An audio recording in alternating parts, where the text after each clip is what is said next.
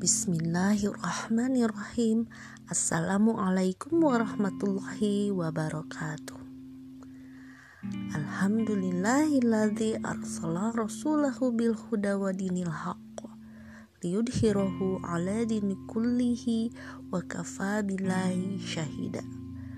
Asyhadu an la ilaha illallah wahdahu la syarikalah wa asyhadu anna Muhammadan abduhu wa rasuluh la nabiyya ba'da.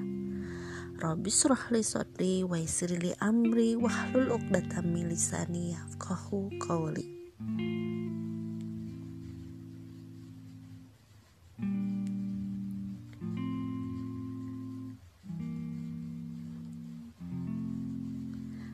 Kawan, untuk kali ini dalam channel podcast Kui Pasta Bikul Khairat bersama Yan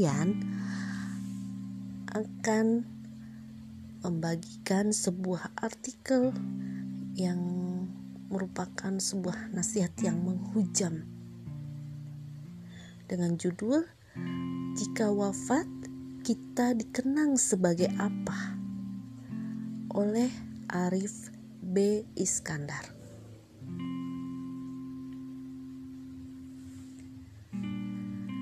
Satu persatu sahabat seperjuangan dipanggil menghadap Allah Subhanahu wa Ta'ala. Tentu tanpa pernah bisa melihat dan merasakan kembalinya khilafah ala minhaj an-nubuwah yang mereka perjuangkan siang dan malam.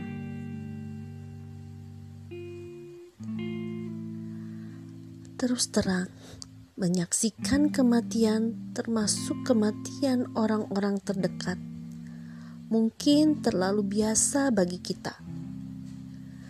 Padahal, setiap kematian adalah nasihat amat berharga bagi kita.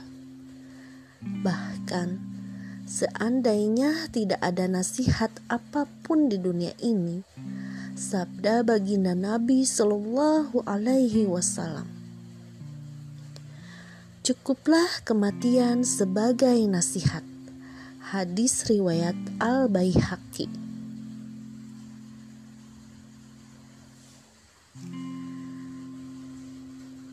Melalui hadis ini, baginda Nabi Sallallahu Alaihi Wasallam seolah ingin menegaskan, nasihat apapun tak lebih berharga daripada nasihat kematian.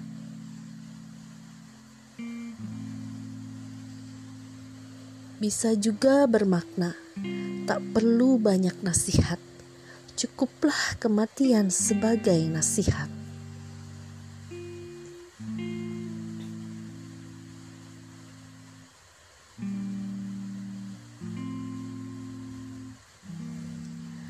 Alhasil, jika kematian sebagai nasihat terbaik saja tidak cukup menggetarkan hati kita dan menggerakkan jiwa untuk semakin taat kepada Allah Subhanahu wa Ta'ala, semakin giat memperbanyak amal soleh, semakin meningkatkan amal dakwah demi bekal menghadap kepadanya, nasihat apa lagi yang kita butuhkan?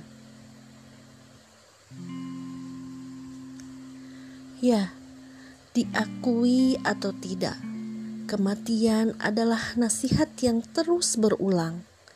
Namun terus juga berulang kita lupakan. Seolah-olah kematian itu hanya menyasar orang lain, bukan kita. Padahal Allah Subhanahu wa Ta'ala tegas menyatakan,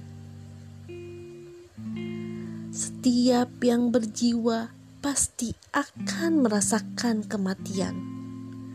Quran Surat Ali Imran ayat 185.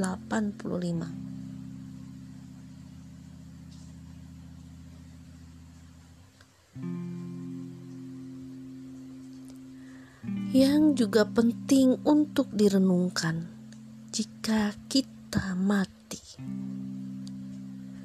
akan dikenang sebagai apakah oleh orang-orang yang kita tinggalkan.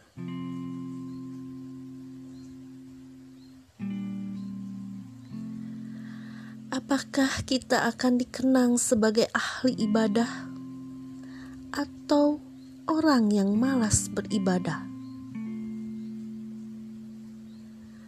Apakah sebagai orang yang tak pernah ketinggalan sholat 5 waktu di masjid, atau orang yang selalu meninggalkan sholat fardu di masjid?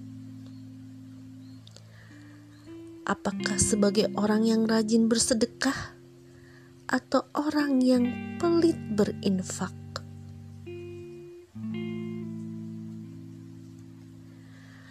Apakah seorang yang rajin dan sungguh-sungguh mencari ilmu, ataukah yang mencukupkan diri dengan ilmu ala kadarnya? Apakah sebagai pengemban dakwah yang gigih, atau yang justru malas-malasan? Apakah sebagai orang yang amanah, atau orang yang suka berkhianat?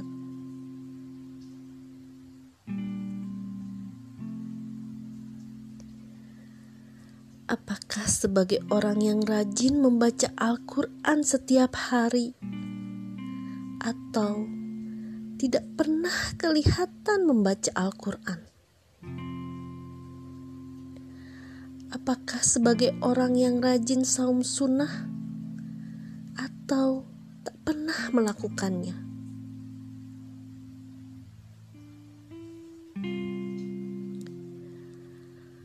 Apakah sebagai suami atau istri yang baik dan lembut, atau yang buruk dan kasar?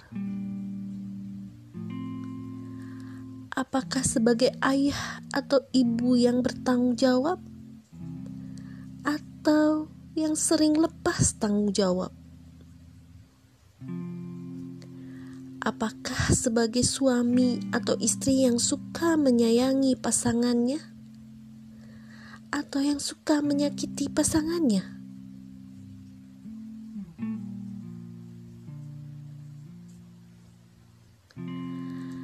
Terus terang, saya sangat khawatir saat wafat nanti saya dikenang oleh orang-orang sebagai orang yang memiliki sifat-sifat buruk, meski tentu saya percaya orang-orang itu tidak akan mengungkapkannya atau menjadikannya sebagai bahan guncingan.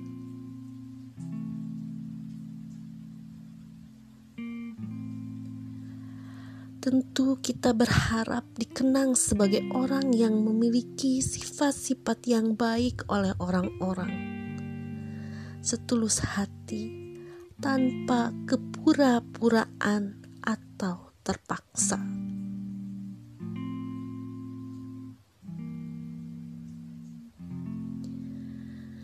Berbahagialah sahabat-sahabat kita seperti Ustadz Nuruddin, Ustadz Bur, Ustadz Hari Mukti, serta almarhum dan almarhumah para sabab dan sabah yang lain yang sudah mendahului kita. Mereka terbukti tetap istiqomah sampai akhir hayat di jalan dakwah yang penuh tantangan ini. Mereka pun terbukti dikenang oleh orang-orang terdekatnya sebagai orang-orang yang baik, yang selalu semangat dan gigih dalam dakwah. Semoga di mata Allah Subhanahu wa ta'ala mereka jauh lebih baik daripada yang kita lihat dan saksikan.